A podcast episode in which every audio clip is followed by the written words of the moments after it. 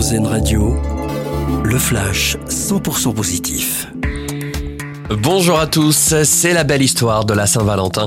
Depuis 4 ans, un adolescent américain envoie des lettres de Saint-Valentin aux oubliés qui n'en reçoivent pas.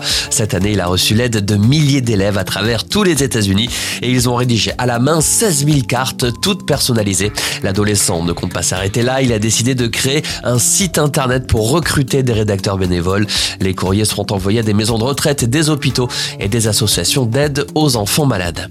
McDonald's s'engage dans le ramassage des déchets dans l'heure au Neubourg. L'enseigne de fast-food utilise un tricycle électrique pour ramasser les détritus sur la voirie, deux tournées par semaine. L'initiative qui rencontre un franc succès commence déjà à être déployée dans les villes voisines. Une découverte extraordinaire à Toulouse à l'occasion des travaux de réhabilitation des façades du CHU. Les ouvriers sont tombés sur une statue de Saint-Jacques. La statue en calcaire est de bonne qualité. Le objet pourrait dater du XVIe siècle, mais ce sont aux archéologues de le confirmer. Et puis, quand une série dope l'image de la France à l'étranger, l'IFOP a interrogé plus d'un millier d'Américains dans le courant du mois de janvier sur leur vision de Paris et des Français.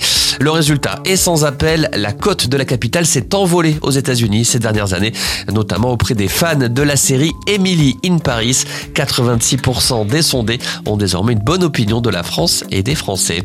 Passez une excellente journée à l'écoute d'Erzan Radio. C'était le flash 100% positif, une exclusivité RZN Radio.